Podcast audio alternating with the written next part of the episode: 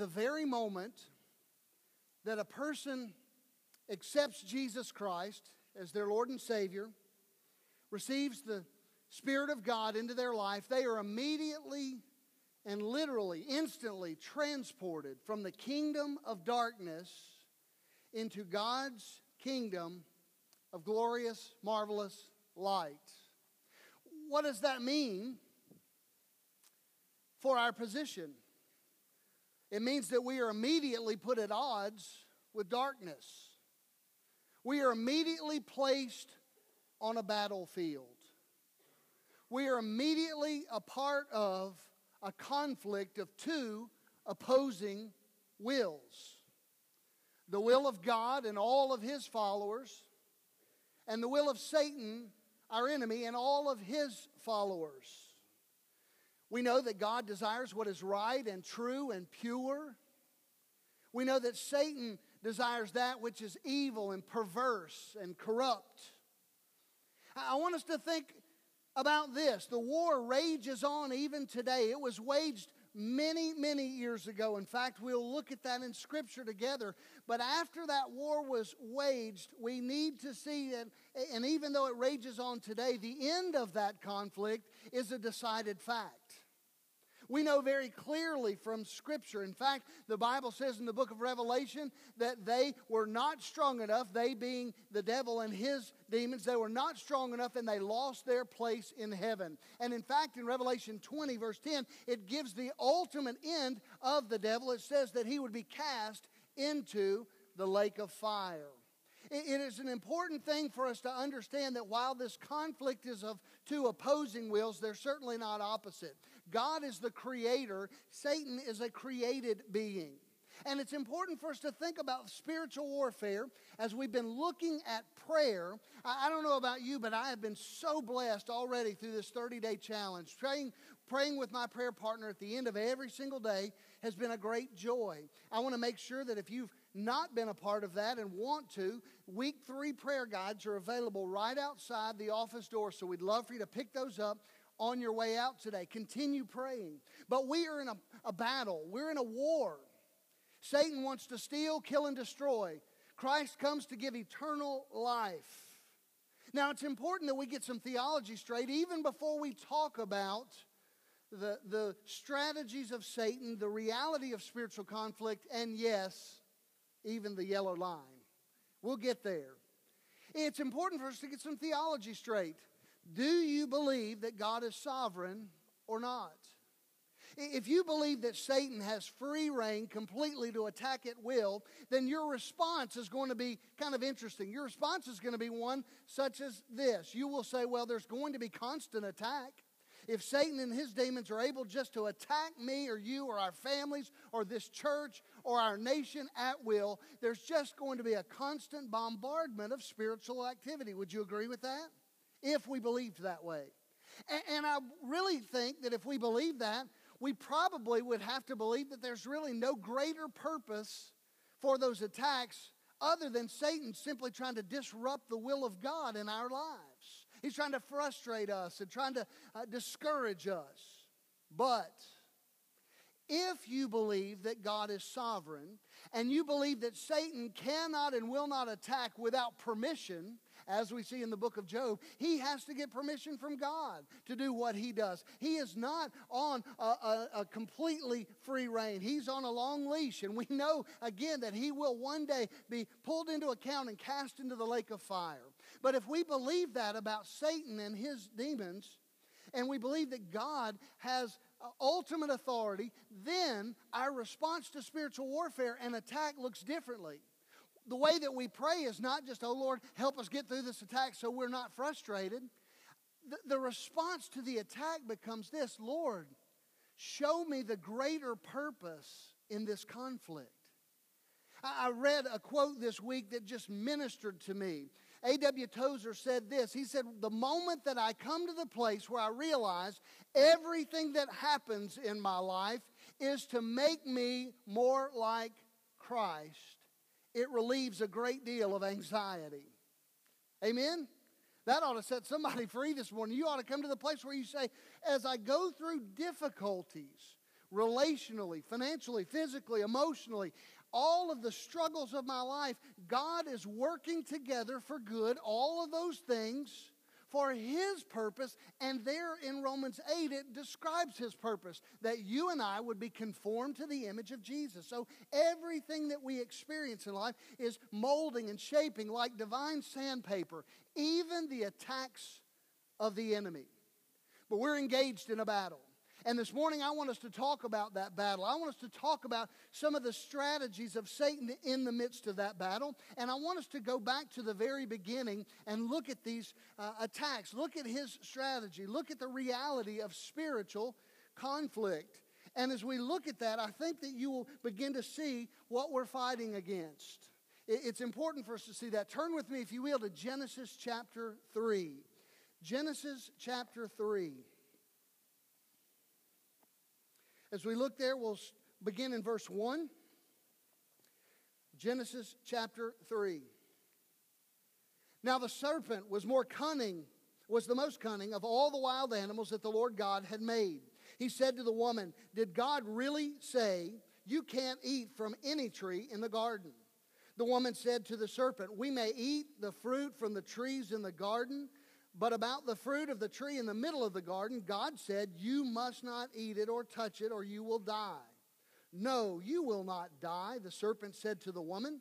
In fact, God knows that when you eat it, your eyes will be opened, and you will be like God, knowing good and evil. Then the woman saw the tree was good for food and delightful to look at, and that it was desirable for obtaining wisdom. So she took some of its fruit and ate it. She also gave some to her husband who was with her, and he ate it. Then the eyes of both of them were opened, and they knew they were naked. So they sewed fig leaves together and made loincloths for themselves. Then the man and the woman heard the sound of the Lord God walking in the garden at the time of the evening breeze, and they hid themselves from the Lord God among the trees of the garden. So the Lord God called out to man and said to him, Where are you? And he said, I heard you in the garden, and I was afraid because I was naked, so I hid. And then he asked, Who told you you were naked? Did you eat from the tree that I commanded you not to eat from? Then the man replied, The woman you gave me, she gave me some of the fruit from the tree, and I ate it. So the Lord God asked the woman, What is this that you have done? And the woman said, It was the serpent. He deceived me, and I ate. We'll come back and finish up with verses 14 and 15 in a moment, but I want us to pray together. And I sincerely mean this, church family. I want you to, to gain some perspective on some practical things about your life. Sometimes we talk about matters like spiritual conflict, like spiritual warfare, and it seems so far removed from our day to day lives. But I want you to understand that you have a part in this conflict, your responsive obedience to God, and I believe when you begin to look at it, you'll see prayer works. Amen?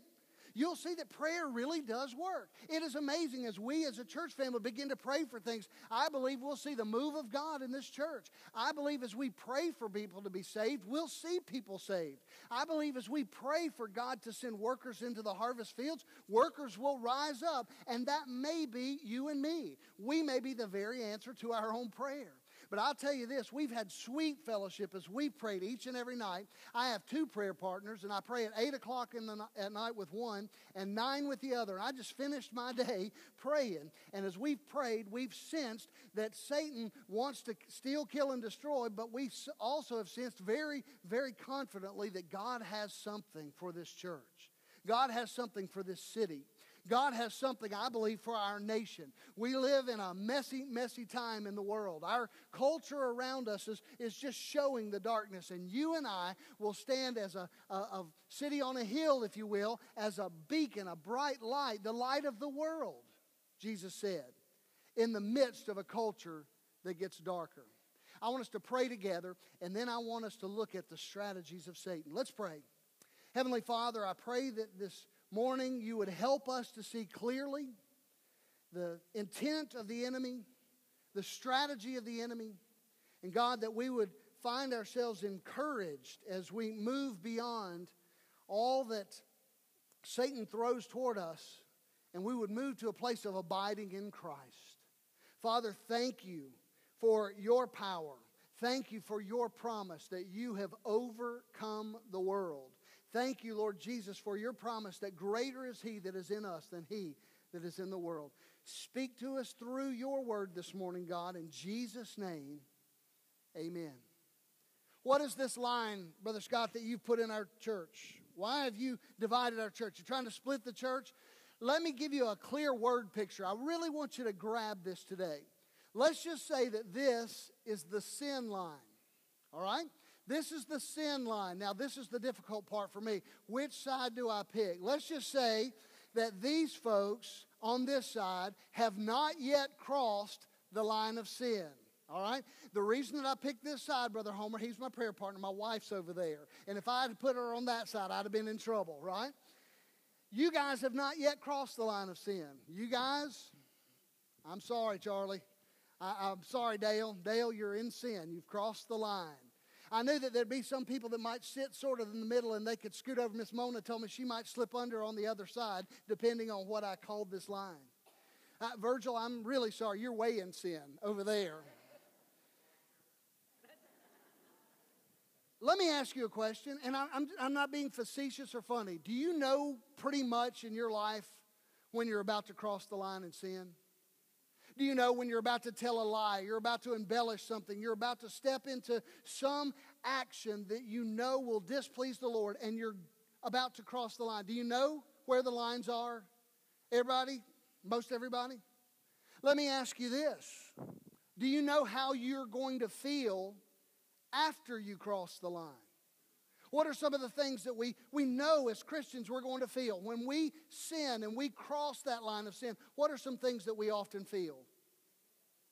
Guilt. I heard regret, pain. What else? There's all kinds of responses, maybe even anger. Why did I do that again? We know where the line is. Sadly, in this culture, we're, we're living in a world where they're trying to move the line. Or, they're trying to blur it out and say there are no lines, there is no sin. But we know clearly that God's word is revealed that there is a right, there is a wrong, there is an established pattern of holiness that God has for us. God is a holy God, and He demands, with all of His justice, holiness. There's a line of sin. Here's one thing that I think we need to look at before we begin to work back through Genesis 3. Be honest with yourself. How close do you try to live to that line?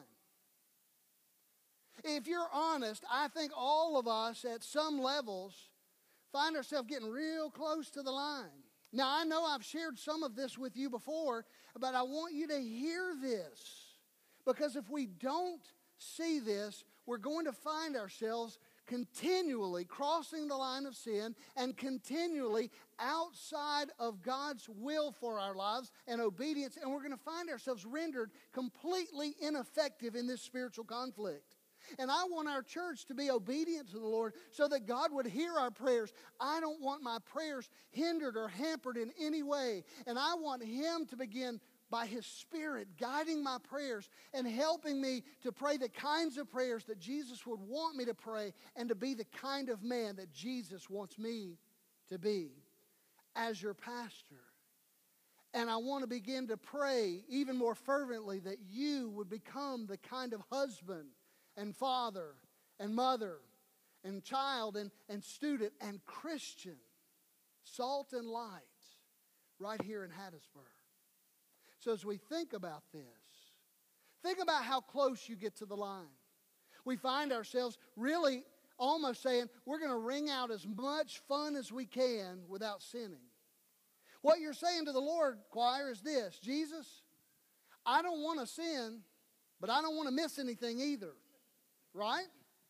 I mean, I'm just being honest. We, we say, Lord, I, I don't want to miss out on something. And somehow we've been so deceived to believe that the things of this world, the things that are on the other side of that line, will somehow bring satisfaction. That takes us back to the beginning of the conflict. Let's look together at these strategies of Satan. Where did all this begin? Well, we know in Isaiah 14 there's a picture of Satan saying, I will ascend, I will put my throne above the Most High, I will sit uh, among uh, the, the clouds of the sky. In essence, he said, I will ascend to the heights of the clouds and be like the Most High. And then when God creates man, he creates woman, Satan comes after them, the very pinnacle of God's creation, and he begins to dialogue with them. I want you to see this. We wage, and this is pretty quick just to put on the screen to make sure we get the first three filled in. I wanted to jump right in. We're fighting against the world, the flesh, and the devil. The world around us draws us towards sin. I don't know if we'll have these on or not. The world around us draws us towards sin. The flesh inside us leans towards sin. Hear me with that. The world is drawing us towards sin. The flesh inside of us is leaning towards sin. And the devil, or the spiritual powers, if you will, are pushing us towards sin. The Bible says that we battle the world, the flesh, and the devil. What is the world? It's not this physical earth, it's the system. You and I know that the media bombards us with all kinds of messages about greed. Hey, you need this and you need that. All kinds of messages about pleasure. All kinds of messages that are against what God would desire for us. It, it pushes self and self promotion. The world around us is drawing us toward sin. And we still have flesh. We still have this old nature, the, the shell, if you will, of our lives. Not the flesh and bone, not our actual physical flesh, but the sin nature that we continually put to death as living sacrifices until Jesus pulls us out of corruptible flesh and dresses us in incorruption, perfected forever. Uh, until that day, we still battle the flesh within us. That's what causes us to draw toward the line. The world is beckoning us, it's saying, Come on over. And our flesh wants to get as close as we possibly can. And the devil's right behind us, pushing us across that line. So let's look at these six things. Number one, it comes from verse one. The enemy engages us in conversation. The enemy engages us in conversation. It says here that the serpent came and he began to talk to the woman. He just began to talk to Eve. And as he talks to her, it's just, let's just talk about this. And in our day, you say, well, Satan doesn't talk in my ear. I, beg to differ with you. Somebody wrongs you. And Satan says, why don't you just linger right there? Why don't you just stew in some bitterness?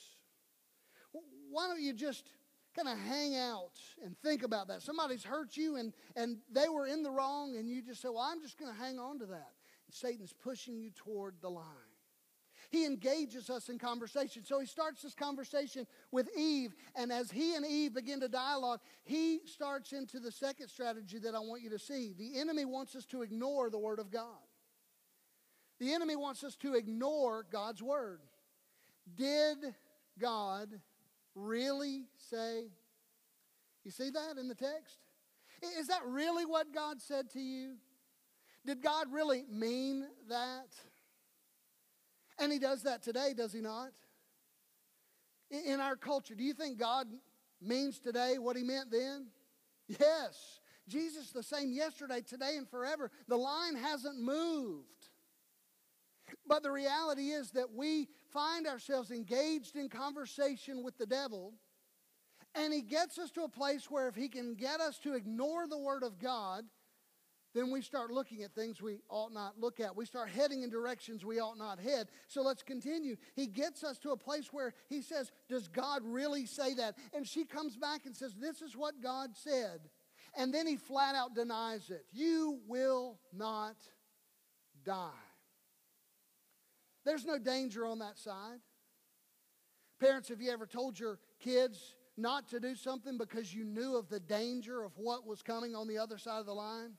You may have begged them not to. You may have pled with them, oh, don't do this. Don't involve yourself in that kind of activity because there's danger on the other side. And that's one of those places where Satan whispers and says, it's okay. It's not dangerous. It won't hurt you. And when he gets us to a place where we ignore the Word of God and we look for pleasures outside of complete satisfaction in Christ, then we're getting dangerously close to walking straight across that line. The enemy wants you to first and foremost engage in conversation. Begin to listen to the voices of the world drawing you. Begin to listen to your flesh that leans to, you know, that does seem right to me. You know, it just seems, eh, eh, put it in any context you want to. In the current discussion that, that's going on about uh, homosexuality and same sex marriage, as you look at those things, God's standards have not changed. There is still a right and still a wrong. And I'm not banging the pulpit about one sin and not about others. Sin is sin. But God's line has not moved, it has not changed. And the world around us says, You're being intolerant, you're being unloving. And we begin to scratch our heads, and some people with our flesh lean toward it. Well, you know, we, we ought to love people. Sure, we should. And the most loving thing we can do is to tell people the truth. And the truth is, sin will carry you to hell. The wages of sin is death. It's loving to tell people the gospel wherever they are. Satan wants to engage you in conversation. He wants you to ignore the word of God. And look with me at this third place. He wants you to be directed to all that we're missing. All that you're missing. What did he tell Eve? Oh, you will not die. If you eat of that fruit, you know what will happen? You'll be like God. What had God given to Adam and Eve in the garden? Everything they needed. Everything. He had supplied all of their needs. He had given them wonderful richness. Oh, we'll, we'll have a relationship, Adam. We will walk together. We will talk together. We will enjoy time together. It says that they heard the Lord God during the time of the evening breeze. It's a picture that they walked with the Lord in the coolness of the day in the garden. They had the very presence of God, they had all the provision of God. And what did they look at? The one prohibition. God said, Not that tree. And what did Satan say? What about that tree. Folks, let me tell you, there's a lie in the world that's going all around that says very simply, God is not good. God's withholding something from you. God doesn't withhold things from us. If He gives us a prohibition, He's saying, don't hurt yourself. You've heard me say that before. When God answers affirmatively in a prayer, He's saying, help yourself. And He said that over and over again to Adam and Eve help yourself. You have all of this. And Satan said, What about that? And God was saying, Don't hurt yourself. And I believe that all throughout our lives, God puts us in a, a, a scenario, a circumstance, a, a surrounding, an environment in which we're, we're in a place where we need to surrender and trust Him. Without faith, it's impossible to please God. And I believe God created us as needy beings and showed His full provision. Had He just given everything and said, It's all yours, sooner or later, I, I don't know this, but I, it just seems that sooner or later they would have said, Well, look at all that we have. With the provision uh, or the prohibition of this one tree, they looked and God is in control. God is still greater. Satan brings them right up to the edge of the line and he says, Look over there. Boy, look at that. Look how good that is. And, and Eve said, Oh, this looks wonderful. It looks, looks delightful to the eye. It looks good for food. And God said, Do not. Don't hurt yourself. And they went right up to the line. Satan engaged her in conversation. Satan wanted her to ignore the word of God. He does that in our lives. Satan begins to show you all that you're missing. Let me give you a real world application. Most people don't wake up and say, Today I think I'll throw my marriage away. I'll throw my family away. I think today I'm going to just run out and have an affair and leave my family. I think that's what I'll do today. Yep, that's on my agenda. I'll write that on my day timer. No, they start far away from the line, committed and loving, and they're at a place where maybe, just maybe, they work uh, harder than they should work and they somehow neglect home. Now, it takes two to tango, and so let's just say she says, Well, he's not meeting my emotional needs. And so she starts kind of barking back, and now there's some selfishness on both sides, and they get frustrated. And he goes off to work, and maybe somebody at work speaks a kind word to him. And you know what happens? The enemy engages him in conversation. He begins to dialogue and move him closer to the line.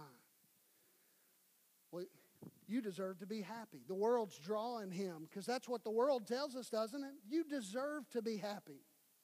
I'll never forget this in Olive Branch, Mississippi. One of my favorite little donut shops that was not too far from our church. I'd drive past it and say, Get thee behind me, Satan.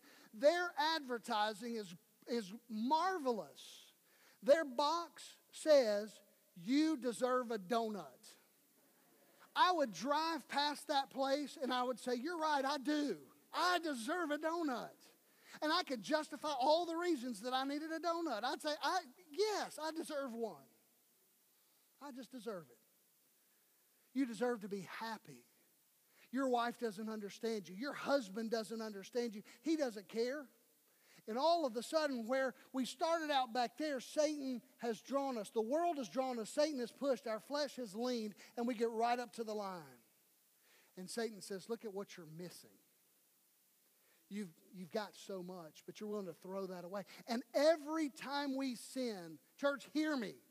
Every time we cross that line, what we are doing is forsaking all of the benefits and all of the provision of God.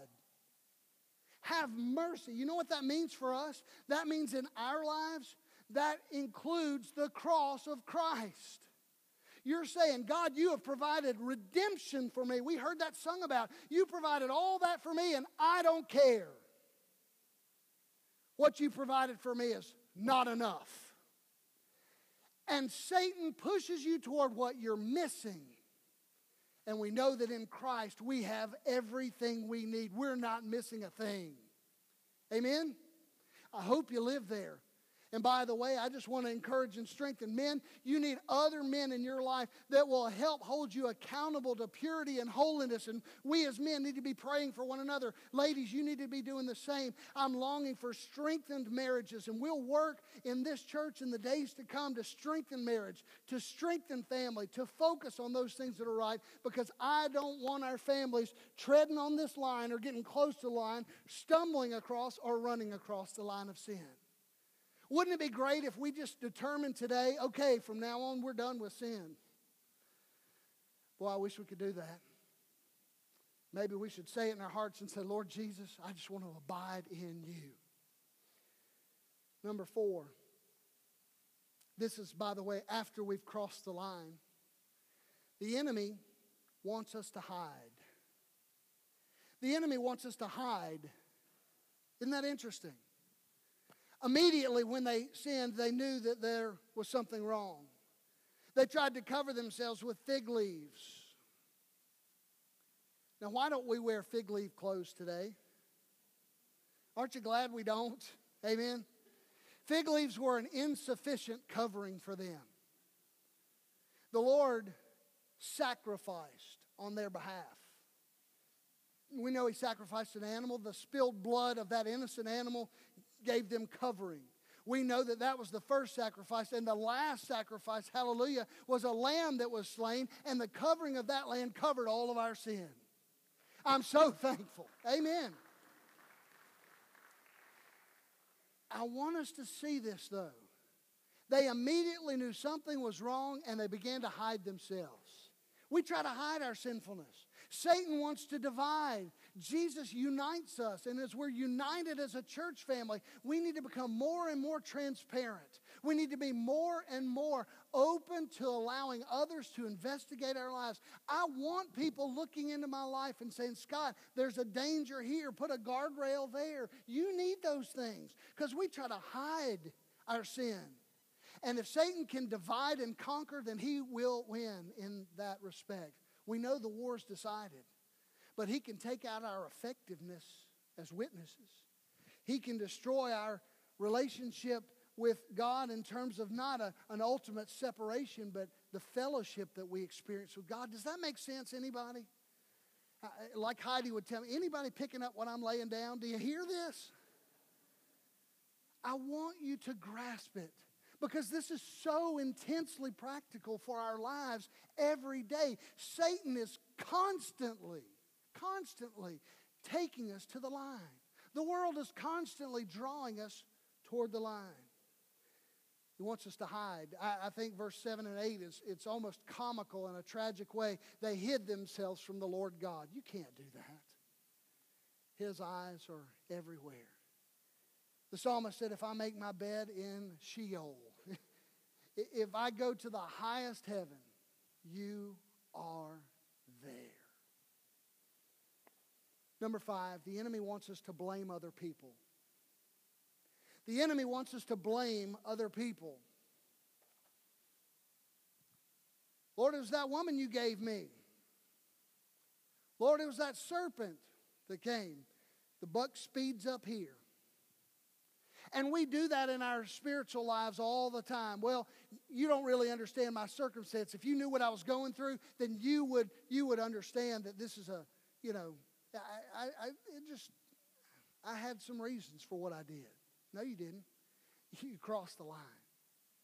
All of that said, as a church, I want us to stop blaming others. I want us to take responsibility. I want us to stop hiding from each other and hiding our sin, and I want us to stop listening to the enemy, and I want us to stop crossing the line, and I want us to live in victory in this spiritual battle. That'd be a great place for an amen choir. All right, thank you. We're going to finish this up. Number six, and we finish. The enemy becomes our accuser. The enemy becomes our accuser. See, we started out on this side, and he was saying, Oh, friend, come here. Let me show you something good. And then he gets on this side and he begins to accuse us. You're sorry. You're worthless. You're no count. He begins to accuse us and look at us and say, How in the world could you say you love God and still do that? He accuses us and says, How in the world could God love you if you do those things? And, and he becomes the accuser because he's a liar. That's what he does. He's the father of lies. He is uh, one that cannot speak truth. All of this put together helps us to see that there's a spiritual conflict going on. Now, God wages spiritual war in verses 14 and 15 as we move forward. And for, for time's sake, I just want you to listen to me. He wages, he declares war, saying that one is coming. He says, You will bruise his heel, but he will crush your head. The ultimate victory. Yes, Jesus would be struck down with the blow of death, but he would rise again victoriously, giving us life eternal. And that war was waged in Genesis chapter 3. And that word, war is concluded, we see in the book of Revelation. He was not strong enough and he lost his place from heaven and he was cast into the lake of fire. And then uh, I hear the, the words of John the Revelator as he's given a view behind the curtain. I saw a new heaven and a new earth, for the former things were passed away. God wipes away every tear. And there's no need for the sun because he is our light we have that promise. Today, I don't know where you are. Maybe you walked in this place and you're just a tightrope walker right on the line. Maybe you're doing your best to stay away from sin. Just know this you can in your own power. It's only because of His power that we overcome sin. And maybe you are far in sin. Today, you can turn. That's the answer. If it's the first time or the next time, repent, turn, and turn back to the Lord Jesus Christ and come home. We're going to have a, a time of decision. We're going to have a, a time this morning where if you need to be saved, we would love to share with you from the Word of God what it means to be saved. If you'd like to unite with this church or if you'd like to just come and pray at this altar, I have been praying all week that God would move in this very time of decision. I've been praying all week that God would do something great in our midst, and I'm still hanging on to that because He is a great God. There's work to be done, folks. Let, us not sit back on our laurels and just wait for Jesus to come back. Let's don't bunker down and hold on. The Bible says that the church that Jesus built is a church that the gates of hell cannot prevail against. Let's literally storm the gates of hell together in this spiritual conflict. Let's all stand together as we sing. Brother Mark, what are we singing?